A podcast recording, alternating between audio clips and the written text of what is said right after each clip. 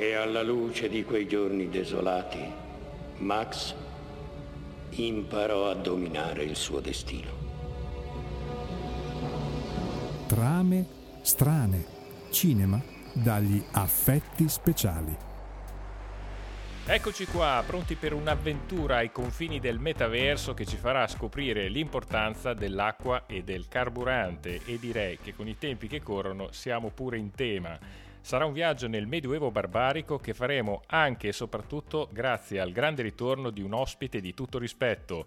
Lui è a torso nudo, di griglie ai denti, è pittato di tribali ed è armato con una mazza chiodata. Edoardo Immortan Joe Saccone. Ciao Davide, ciao a tutti. Beh, il look di un altro normale inizio di settimana. Niente di strano, niente di diverso dal solito. Eh, con i tempi che corrono questo look ci potrebbe anche stare. Va bene, mi piace. Caro Edo, benvenuto nell'universo post-apocalittico, benvenuto nella saga di Mad Max, un franchise storico che ha tirato un vero e proprio solco nell'immaginario, un franchise che vanta innumerevoli imitazioni non solo nel cinema ma anche nell'animazione, nel fumetto, nella letteratura e aggiungerei anche nel videogioco. Con questa saga, che parte dalla fine degli anni 70, ci troviamo di fronte a quello che io definisco il sano pionierismo cinematografico, ovvero quando si sperimenta con foga e con stile e si mette in mostra potenziale e talento. E tutto questo grazie a quel gran genio di George Miller, regista australiano, che fa sua la lezione di Sergio Leone e trasporta le regole del western nei desolati deserti australiani, dove sostituisce i cavalli con le auto, sostituisce la figura di Clint Eastwood con quella di Mel Gibson e sostituisce i dollari con le taniche di benzina. Insomma, poca spesa e tanta resa per un cinema che a noi piace perché nasce dal cuore e dalla voglia di stupire e di sorprendere. Iniziamo, ci siamo, siamo già ambientati, siamo già entrati in questo mondo sabbioso desertico. Partiamo dal 1979 con un'opera incredibile, nuova, a basso costo, ma che comunque in un certo senso è travolgente per il periodo storico. Ma certo, siamo nel 1979, l'hai detto, prima informazione fondamentale, perché è travolgente per il periodo storico? Perché ancora non esiste Blade Runner, ancora non esiste eh, 1997 Fuga da New York, ancora non esiste nemmeno The Warriors. Quindi eh, in Australia, non in America, 2-3-4 anni prima di questi altri capisaldi del cinema di fantascienza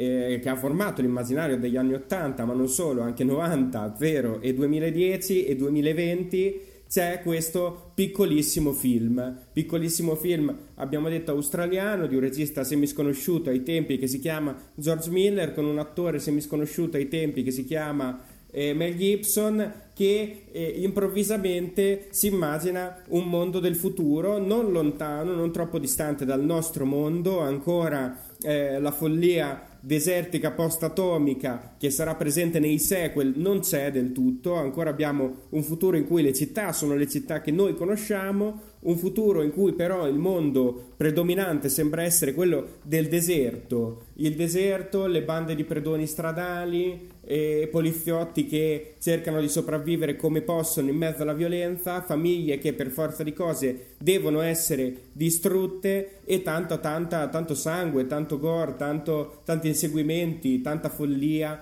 quello c'è già nel primo capitolo. Il primo capitolo, Mad Max, in lingua originale in italiano si chiama Interceptor e venne distribuito poi dopo, dopo l'uscita del secondo capitolo che ebbe molto più successo e molto più credito anche all'estero è un capitolo, abbiamo detto che ancora non ha costruito del tutto l'immaginario che sarà celebre, l'immaginario post-atomico che poi verrà replicato all'infinito, come dicevi te, da vari format, da varie forme d'arte, ma eh, ci sta arrivando, ci sta arrivando, è come un primo passo nella mitologia milleriana. Addirittura Miller voleva che questo primo capitolo fosse un film muto. Penso che a lui sarebbe bastato anche creare un'avventura senza dialoghi fondamentalmente e questo lo dimostra forse anche nel suo Fury Road, dove alla fine ci troviamo di fronte ad un film che si può capire anche senza conoscere eh, la lingua inglese, per esempio. Sì, quando mi parli di film muto pensando a Mad Max è impossibile non pensare, visto bri- quel brio di follia che percorre il film, è impossibile non pensare ai maestri del cinema slapstick sarebbe stato una cosa, una cosa simile. Qualche anno dopo un esperimento non nel muto ma sul genere, sull'interpretazione di questo genere, lo slapstick, lo farà Sam Raimi con La Casa 2, un altro regista che nasce praticamente dal nulla, che fa un film, un primo film che è La Casa, che come Interceptor, Mad Max è un film eh, con un budget ridicolo, minuscolo, e, e entrambi hanno, hanno, questo tipo di fascinazione per questo tipo di eh, comicità grottesca comicità grottesca che poi inseriscono all'interno di altri generi Miller lo fa nella fantascienza già dal primo film e Sam Raimi già dal primo film lo fa nell'horror no? quindi sì sicuramente il muto donerebbe a Mad Max, a Interceptor, a George Miller è un muto che in qualche modo c'è perché grande parte del film non è dialogata e sono di più gli inseguimenti e gli inseguimenti sono nel silenzio assoluto in questo, in questo Interceptor. Muto per quanto riguarda i dialoghi perché invece già in Interceptor il sonoro è una componente fondamentale del film il sonoro che crea disagio che crea eh, il rumore dei rombi del motore il rombo dell'inseguimento stradale e lo schianto che crea la violenza, l'esplosione. Ecco, questi sono elementi che già sono fondamentali. Poi del sonoro farà un uso più energico, più complesso, più ricco nei capitoli successivi, in particolare nell'ultimo Fury Road, però sì, tanto sonoro, molto poco dialogo. In breve la trama di questo Interceptor del 1979, in un'Australia distopica di un futuro non troppo lontano, le riserve di energia cominciano a scarseggiare.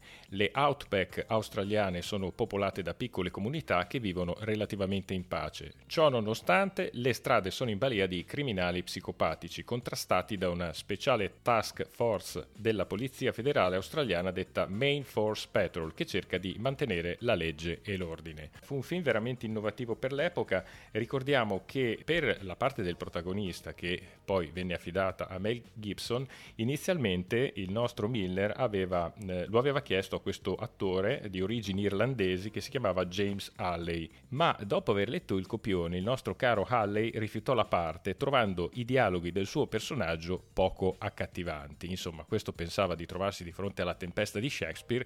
In realtà era una tempesta questo film, ma eh, di tutt'altro genere. Sì, una tempesta inaspettata. Beh, grande fortuna un po' per tutti, perché poi il ruolo andò a Mel Gibson. Mel Gibson che fino a quel momento aveva recitato eh, quasi per niente, aveva avuto solo un piccolo ruolo precedente nel film del 76 Summer City, Un'estate di fuoco, sottotitolo italiano che già ci riporta un po' agli ambienti di Mad Max e Mel Gibson che diventa da subito iconico. La, la, presa mh, di posizione, il punto di vista, il modo che lui trova di interpretare il personaggio, mh, qui già un bel po', ancora di più nel sequel, Il guerriero della strada, e viene totalmente dal western, ma in particolare viene da Clint Eastwood. Qui abbiamo un Mel Gibson agli albori che pare una, eh, no, non si può dire brutta copia perché non se lo merita, una fotocopia del eh, Clint Eastwood eh, del primo periodo, quello di Sergio Leone, quello di Ted Post. E, mm, e, qui trova la, la, sua chiave il film, no? perché poi già questo primo e il secondo molto di più, ma già questo primo è una sorta di eh, western, una, un western nel futuro, un western che riprende il deserto come ambientazione, che riprende la, la vendetta e la violenza come tematiche poi è un western che si arricchisce nella seconda parte, nell'ultima mezz'ora, è un film del 79, nel 79 c'erano tanti film che avevano uno sviluppo narrativo eh, visto oggi un po' strano, no? Qui la prima ora si prende tanto respiro per descrivere l'ambiente, per gettare le basi, e poi l'ultima mezz'ora diventa un vero e proprio revenge movie, eh, come eh, funzionava molto bene a quei tempi. Dai, dimmene uno te, un bel revenge movie famoso di quegli anni. Beh, direi Il giustiziere della notte. Esatto, come Il giustiziere della notte, che è un film che si assomiglia tanto a questo Mad Max, non nell'ambientazione, quella cittadina, qui invece al contrario desertica, non nel periodo storico, quello ambientato nel violento presente dell'America, delle grandi città americane degli anni 70, questo invece è ambientato in questo futuro molto simile però al presente. Eh, ricordiamo anche che quello è il periodo storico di Walter Hill, di John Carpenter, di George Miller, appunto, che lo stiamo citando, ma anche di George Romero, cioè registi pop e incazzati che creano immaginari fatti di sostanza, destinata poi a rimanere nel tempo, perché li stiamo continuamente riutilizzando questi generi e questi stili. Sì, esatto. Qui abbiamo un George Miller che poi passerà all'America dopo che è diventato celebre per fare altre cose, sicuramente cose che eh, seguono i gusti del pubblico e non li anticipano. Ma qui abbiamo un George Miller eh, australiano che è, annuncia, annuncia questa nuova generazione di registi che parleranno proprio di queste tematiche, lo faranno tanto anche in America.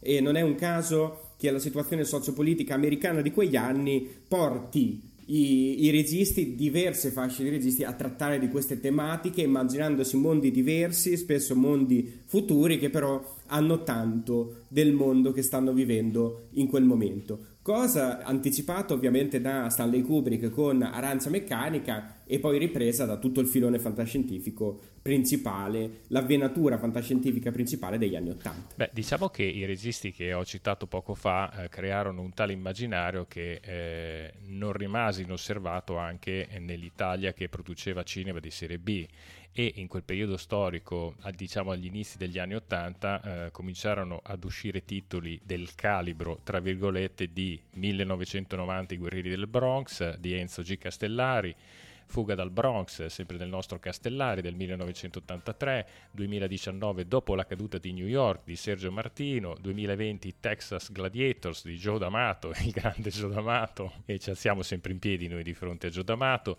I Nuovi Barbari del 1984, sempre Castellari, eh, Gli Sterminatori dell'anno 3000 di Giuliano Carbineo, Atlantis Inferno di Ruggero Deodato, Rush di Tonino Ricci, che abbiamo citato nella puntata sugli squali perché Tonino Ricci regista anche de La notte degli squali, insomma una cozzaglia di, tra virgolette, robaccia che comunque ha una sua eh, nutrita fanbase anche adesso. Ma certo, perché è, è, è trash assoluto, è, è, un mondo camp che oggi ha, ha tanto fascino eh, ad essere rivisto e soprattutto perché esiste, perché ci furono tutti questi seguiti, perché sul successo clamoroso di Mad Max, di eh, Fuga da New York, di Warriors, eccetera, eccetera, si costruisce un immaginario che è facilmente replicabile. È facilmente replicabile nel momento in cui, come ambientazione principale, scegli il mondo post-atomico di Mad Max. Perché in quel caso basta un deserto, magari il deserto non ce l'abbiamo proprio, allora va bene il paesaggio brullo del centro-sud Italia, dell'Abruzzo, del, Mosi- del Molise, della Basilicata e via con qualche macchina, qualche motorino, qualche trucco così un po' slavato, un po' eh, appariscente, abbiamo già costruito un film che andrà nelle sale qualche settimana, andrà a prendersi la sua fetta di botteghino. Eh sì, erano scommesse, scommesse a basso costo che se andavano bene comunque qualcosa ti portavi a casa. E diciamolo, in questo periodo storico non abbiamo neanche più questi generi in Italia e forse ci mancano perché se non altro servivano per costruire anche delle maestranze, per imparare un po' anche come cercare di tirare fuori dalla cinepresa il massimo con il minor sforzo perché effettivamente qui eh, bisognava ottimizzare tutto all'ennesima potenza. No, stavo pensando eh, mentre parlavi al fatto che questi film che uscivano all'epoca una piccola scommessa, no? Perché investivano veramente poco e ti proponevano delle cose che poi bene o male funzionavano sempre. Il modo in cui investivano quei soldi era interessante perché poi una bella fetta di budget andava alla locandina del film. Ci sono delle bellissime locandine che richiamano, eh, beh, copiano in poche parole, le locandine dei film che funzionavano in America in quegli anni sono dei veri pezzi d'arte, sarebbero da collezionare quelle e non i film, perché poi molti di questi film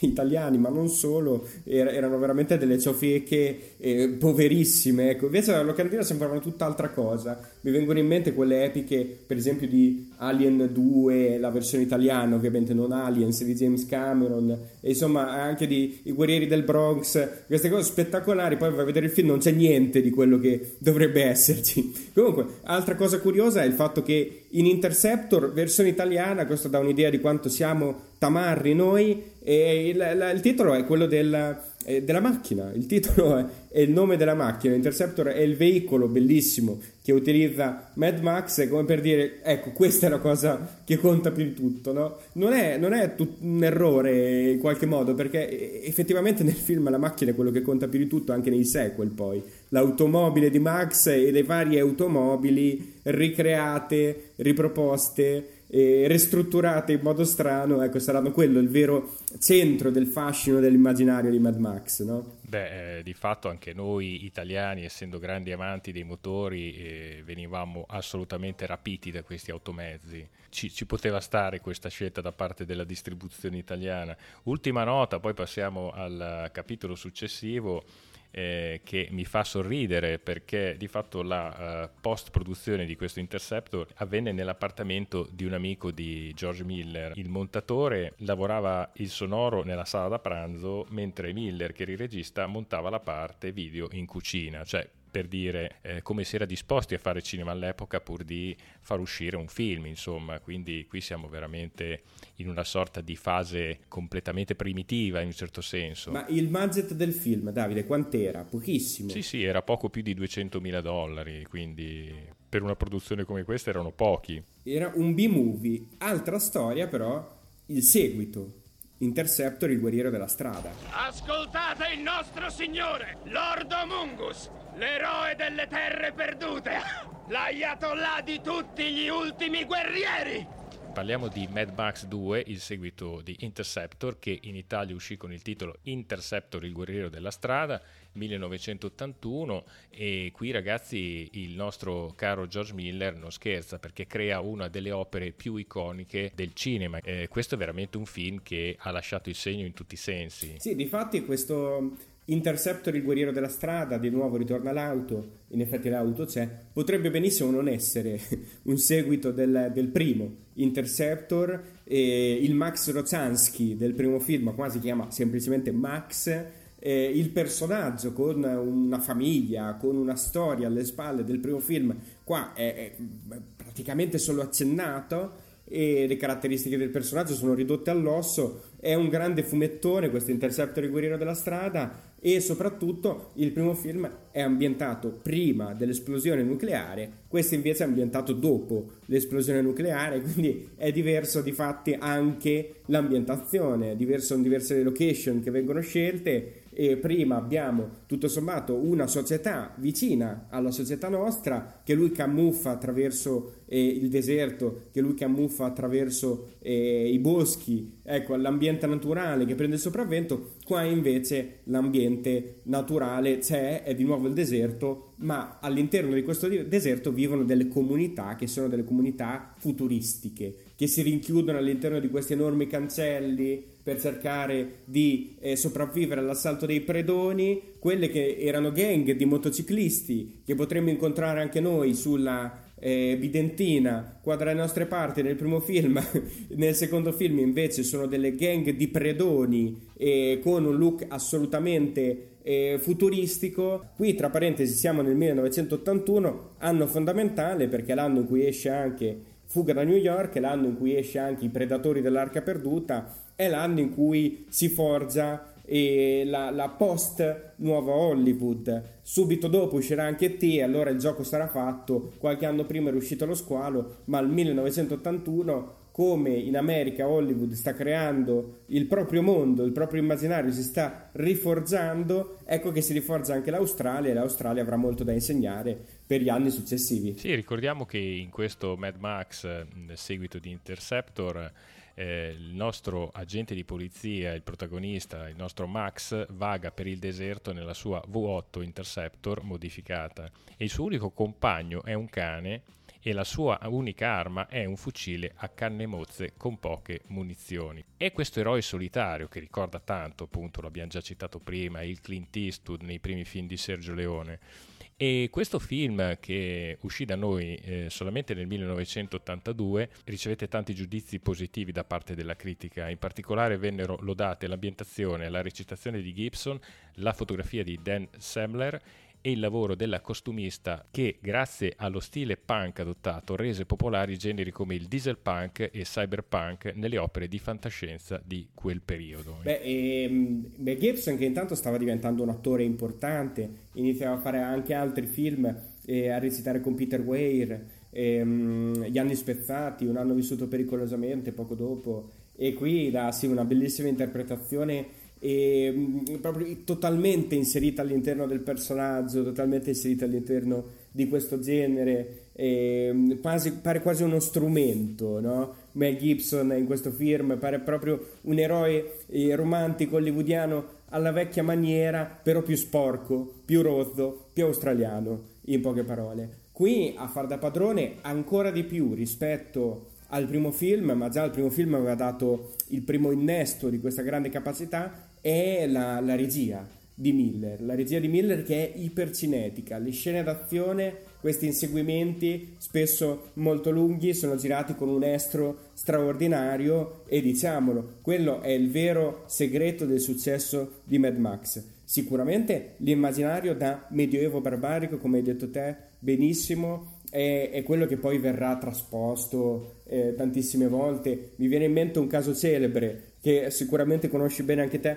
Waterworld, no? Waterworld del 97 con Kevin Costner che è un Mad Max e Interceptor, il guerriero della strada, in un mondo dove esiste solo l'acqua, no? Qui c'è solo il deserto, lì c'è solo l'acqua. Questo immaginario è arricchito, è potenziato da questa regia, da questo montaggio assolutamente folle che per la prima volta veniva proposto a un pubblico occidentale. Negli anni 80 eh, poco dopo questo Interceptor eh, abbiamo un film come Tetsuo del maestro eh, Tsukamoto che è un, un, film montato clamorosamente veloce no?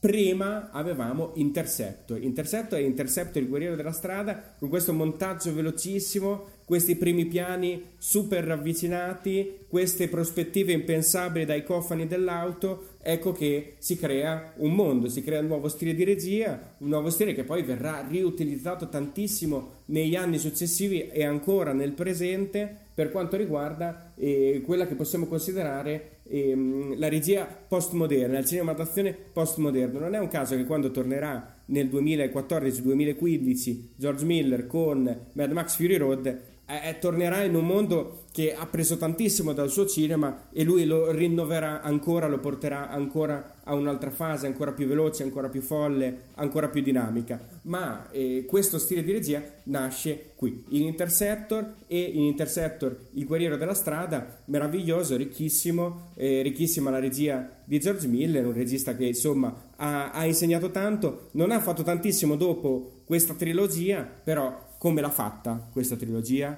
Punto interrogativo. Alla grandissima ti risponderò io. Beh, diciamo qui le fonti di ispirazione per questo secondo capitolo, eh, lo abbiamo citato, furono i, pistoleri solitari di Sergio Leone, ma ci furono anche gli indiani selvaggi di John Ford, la paranoia di una catastrofe atomica parodiata da Stanley Kubrick nel Dottor Tranamore e l'abbandono di ogni forma societaria costituita profetizzata da H.G. Wells nella macchina del tempo. Ma l'ossatura della trama attinge principalmente niente po' di meno che all'Iliade. Interessante questo, questa rilettura eh, così epica in qualche modo. Beh, eh, sì, perché dell'Iliade poi ci sono tutti quelli che sono i, i personaggi principali, no? E, eh, Agamennone sembra questo Lord Mungus eccetera, eccetera, e, um, ricostruito con un altro immaginario, però poi alla fine le due cose non sono troppo, troppo diverse. Ovviamente il nostro eroe, chi sarà mai? Chi ci sembra? Achille, no? Anche perché eh, questo Max ormai eh, abbiamo conosciuto Max nel primo film, abbiamo visto come ha perso la famiglia, quindi è un eroe sofferente. Il Max di questo film è un eroe che ha perso in qualche modo eh, la, la, la, speranza per un futuro. E questo anche richiama tanto il tipo di eroe che nasce proprio eh, nella mitologia e poi nelle arti contemporanee proprio da, da Omero. Eh già, ma insomma, io mi chiedo, ma tutte queste alte citazioni che servirono a Miller per fare comunque un film popolare, le staranno usando i nostri nuovi registi della Marvel per sfornare i Thor, i Doctor Strange e compagnia cantante? Oppure utilizzano dei libretti di guerriglia marketing per cercare di fare il prodotto migliore che possa incassare il massimo? Hemingway diceva, io non, non metto dentro delle cose, no? no, non metto dentro eh, delle immagini all'interno dei miei libri, ce le vedete voi. Ecco il grande narratore. Dall'altra parte abbiamo una, uno stile di narrazione più da manuale, eh, come quello che la Marvel, la Disney continuano a eh, riproporre in questi anni e di solito in quei film è difficile vederci qualcosa di più di quello che c'è realmente, cioè ben poco, perché eh, hanno semplicemente applicato 4-5 regolette e le hanno riproposte al pubblico. Ad libitum. Eh, questo film era particolarmente violento e sanguinoso per l'epoca e fu pesantemente censurato dai distributori italiani, ma non solo, insomma, vennero tagliate molte scene. Fu un grande successo commerciale questo Mad Max secondo capitolo. Roger Ebert, storico critico, disse uno dei più movimentati ed aggressivi film mai realizzati, insomma, come dargli torto al nostro Roger Ebert. Sai Davide, è bello il fatto che per una volta è un seguito. È un seguito ad essere più importante del primo capitolo, è un caso abbastanza raro, non proprio unico, volendo, ma sicuramente è raro ed è strano che l'immaginario sia stato fondato da un secondo capitolo, perché è talmente originale, eh, questo Interceptor il guerriero della strada è talmente nuovo quello che viene detto da Miller che non lo poteva creare con un film e basta, aveva bisogno di un trampolino di lancio. No? Il primo Interceptor è un trampolino di lancio. Visto che ha funzionato quella cosa, allora lui su quel film, su quell'immaginario ne ha costruito un altro, eh, nuovo, eh, più, più estremo, più violento, più sperimentale ed ecco che è nato Interceptor, il guerriero della strada, un secondo film che aveva bisogno del primo film per esistere. Tante influenze culturali, ricordiamo 1997 Fuga da New York, Terminator, i videogiochi Fallout, Rage, Red Faction e Borderlands, il film d'animazione Kenny il Guerriero, ma anche il film Fast and Furious, secondo me, diciamo, deriva un po' da queste folli corse. La base di Fast and Furious e, e Mad Max, certo. E Mad Max e, e, ma qui si dovrebbe aprire un capitolo a parte, Point Break. Una tribù di figli perduti. Chi credete che sia? In attesa di un eroe. Ricordate questo? Caro Edo, passiamo al terzo capitolo, 1985, Mad Max oltre la sfera del tuono, dove anni dopo gli avvenimenti del secondo film, Max giungerà a Bartertown dove aiuterà Auntie Entity a prendere il comando del villaggio. Successivamente disobbedisce agli ordini di Auntie Entity e viene esiliato nel deserto, dove trova una piccola comunità di orfani che vivono allo stato brado. Conquisterà la loro fiducia e ritornerà a Bartertown per salvare alcuni degli orfani che volevano cercare la città da dove proveniva Max, finendo per lottare nuovamente per la propria libertà e quella degli orfani. Questo film è un pochino più hollywoodiano per certi versi, però mantiene sempre un grande fascino. Ma sì, a dispetto di quello che dicono in tanti, eh, che non, non, apprezzano Mad Max oltre alla sfera del tuono, è un po' meno celebre, è un po' meno amato rispetto al capitolo precedente. A me piace tantissimo.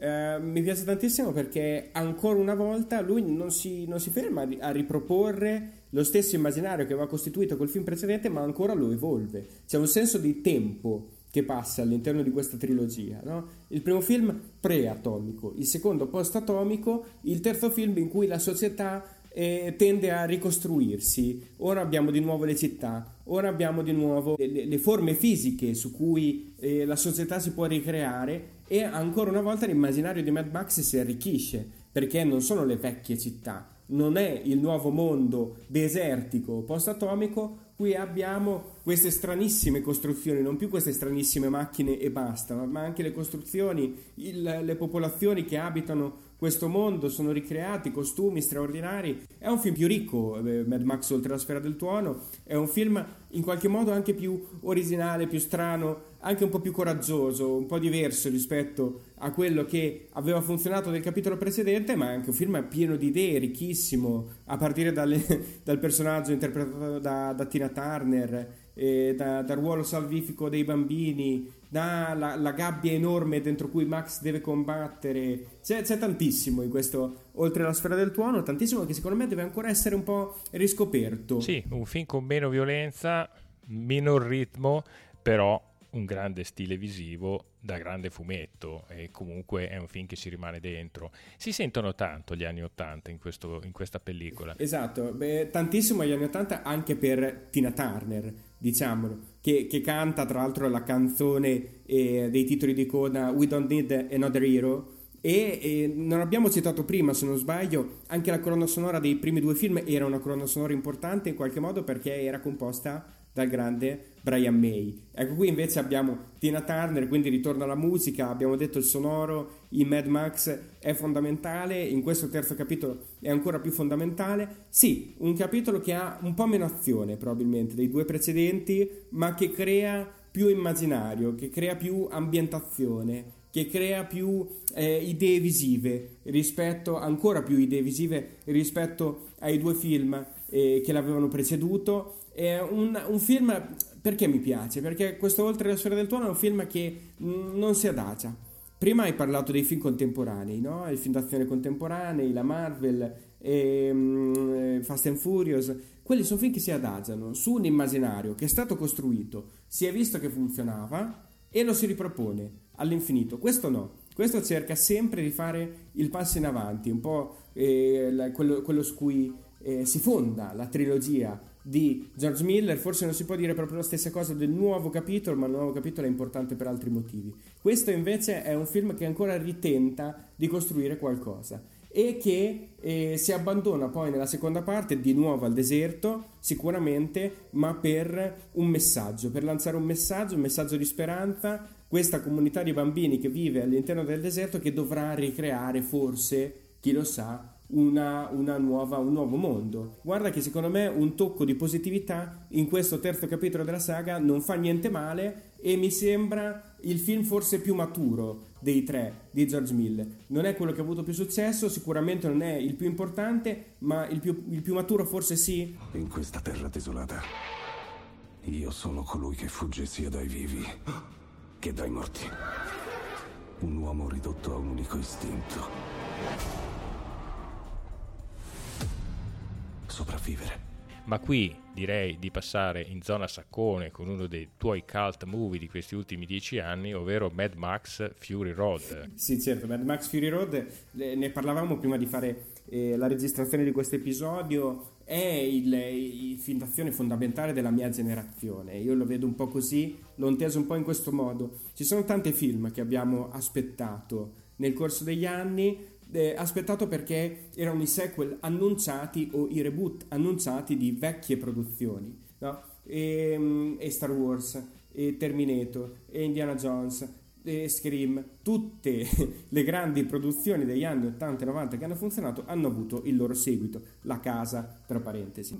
Mad Max è uno di quelli che io attendevo di più perché da bambino i film di Mad Max, forse soprattutto il terzo capitolo, guarda un po', ci stavo riflettendo proprio adesso mentre parlavi, questo terzo capitolo così un po' sghembo, un po' strano, che però ha questa bellissima scena d'azione all'interno della gabbia, che però ha questo bellissimo riferimento ai bambini sperduti di Peter Pan nella seconda parte, eccetera, eccetera. E, um, e dicevo, ma sai, dopo aver visto il nuovo Terminator ed era così così, dopo aver visto il nuovo Indiana Jones, tra parentesi, la mia saga preferita, ed era così così, cosa sarà mai questo Bad Max Fury Road? Sì, lo dirige George Miller, però dai, cosa vuoi che ormai un regista che è andato, che fa solo cartoni animati, che non fa più, non, non fa più film anche per passione, no? Questa era un po' l'impressione che avevo io, non c'è nemmeno Mel Gibson e invece viene fuori un film che di nuovo in qualche modo non si adagia su quello che è l'immaginario precostituito o quantomeno se l'immaginario è un po' quello eh, dei primi film,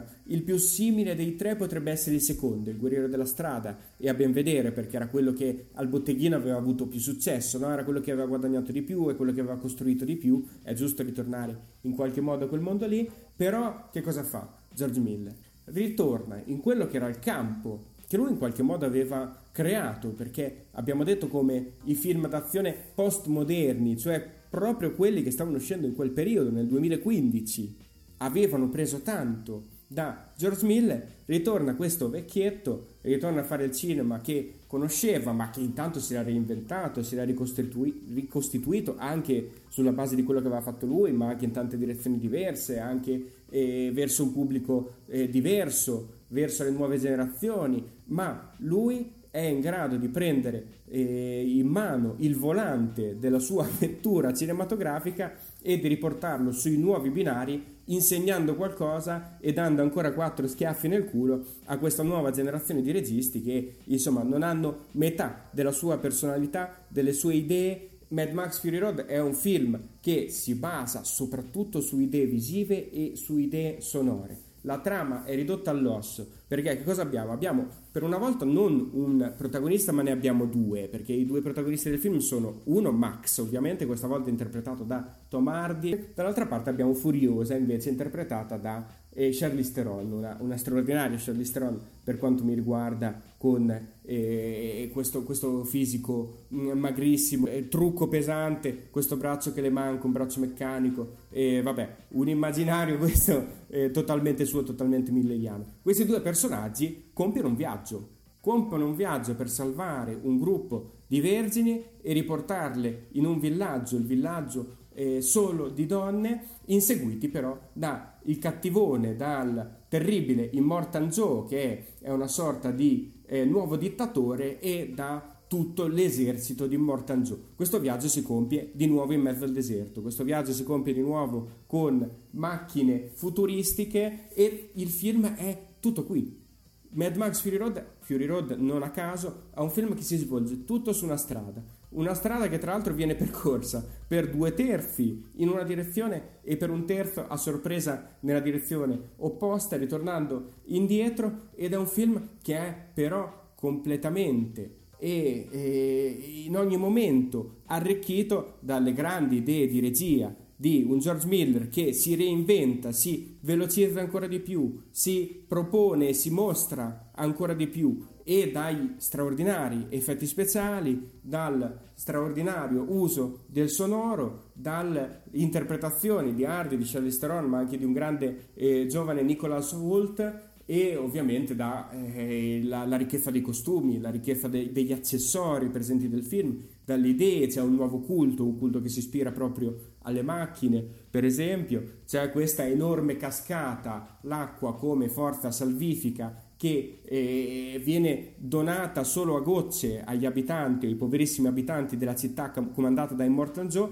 c'è di nuovo una figura salvifica, in questo caso non sono più i bambini, ma guarda caso in un periodo in cui eh, la eh, poca predominanza femminile all'interno del cinema iniziava a farsi sentire, George Miller anticipa anche questo e la forza salvifica e positiva nel film sono le donne. Il film è una grande prova di forza, hai detto bene tu, è una grande dimostrazione soprattutto alla Hollywood di oggi come si dovrebbe essere eh, registi e come non lo si è più da un pezzo secondo me, ma qui veramente c'è proprio quel manico che oggi come oggi manca tantissimo. Per cui sicuramente Miller fa una gran figura, oramai eh, classe 1945, quindi ha i suoi annetti, ma nonostante tutto dimostra che lo spirito eh, è tutto dentro di noi. Io personalmente ti dico la verità, eh, l'ho un po' sofferto, soprattutto ho sofferto molto la mancanza di trama. Io lo considero un meraviglioso e spettacolare esercizio di stile, ma direi che può anche bastare per certi versi. Per cui eh, diciamo che di fronte a questa opera bisogna comunque inchinarsi, se non altro per rendere omaggio a, ad un regista che Speriamo ci possa regalare ancora qualcosa di nuovo, ma tra l'altro mi sembra che a Cannes sia stato presentato un suo ultimo film, vero? A Cannes è stato presentato il suo ultimo film che questa volta non c'entra con Mad Max, si è parlato di un nuovo, diciamo quinto capitolo di Mad Max dopo Fury Road, ma ancora è solo in pre-produzione, si chiamerà Furiosa e sarà interpretato non più da Charlize Theron ma da Anya Taylor-Joy. Intanto a Cannes è stato presentato il suo nuovo film che si intitolerà eh, 3000 Years of Longing, interpretato da Tilda Swinton e da Idris Elba, una cosa che è stata definita l'anti-Mad Max, completamente diverso, si muove verso altri mondi, altre ambientazioni, il deserto dovrebbe comunque esserci, però la curiosità è tanta, anche perché dal 2015 poi eh, Miller, che è uno che non ha più bisogno evidentemente di fare film, lo fa perché gli piacciono, e non ha più fatto eh, lungometraggi, non ha più fatto niente al cinema e quindi insomma la, la curiosità è doppia. Tra parentesi, molto eh, interessante quello che ci sta intorno a Mad Max Fury Road, è una dimostrazione secondo me, come dici te, che lo stile ancora conta, la personalità ancora conta e tra l'altro è, lo stile non è gratis, lo stile si paga con il sangue, sei mesi di produzioni nel deserto, eh, un, una produzione folle, vecchi tempi, che ricorda un po' eh, quello che successe durante la produzione di Aguirre Furore di Dio di eh, Herzog oppure um, Apocalypse Now, no? non è un caso che questi film siano rimasti eh, all'interno della storia del cinema, sono convinto che sta rimanendo anche questo Mad Max Fury Road proprio grazie al coraggio di quelli che ci hanno creduto, al fatto che si potesse fare ancora un film d'azione non tutto in CGI, gli ambienti del film non sono in CGI, esistono realmente, le macchine sono state costruite veramente ed è proprio questo il fascino del film. E questo è il motivo per cui Fury Road funziona di più, ha funzionato tantissimo al botteghino, ha funzionato tantissimo a Hollywood, ha vinto sei premi Oscar, tutti tecnici ovviamente, figuriamoci. Eh, ma è, è, qui, è qui che sta lo spettacolo del film e sono convinto se riuscirà a produrre questo nuovo quinto capitolo Furiosa e sarà anche lì questa forza, la forza di un regista che dice no, le cose le facciamo a modo mio, giriamo veramente in quegli ambienti, giriamo veramente con quella roba, se Charlize Theron non è contenta chi se ne frega, è la strada del mio film, al massimo non torna nel prossimo, infatti non tornerà, però io ho fatto le cose come mi pareva. Grande, questa è la forza del vecchio cinema, no? è quella forza di dire ma sì, facciamo le cose come devono essere fatte, perché ci piace farle, perché amiamo il cinema e non per forza deve essere tutto al servizio dello, del, dello spettacolo facile e veloce. Direi che la possiamo chiudere qui, sei stato gentilissimo, adesso ti puoi togliere tutti i tuoi tribali, la mazza chiodata lasciala pure lì, riponila sul tavolo e non usarla. Ci salutiamo e per una prossima avvincente puntata, speriamo. Speriamo, speriamo. Beh, intanto il mondo sta andando nella direzione che aveva predetto George Miller, quindi insomma, non so, speriamo una nuova puntata. Magari il futuro del cinema è vivere. Eh, Mad Max non è più andarla a vedere dietro uno schermo. Vabbè, speriamo di no, dai. Va bene, grande Edo, alla prossima. Ciao. Ciao Davide, ciao a tutti. Ciao a tutti. Il Night Rider. Questo è il nome dell'eroe della notte. Trame strane. Cinema dagli affetti speciali.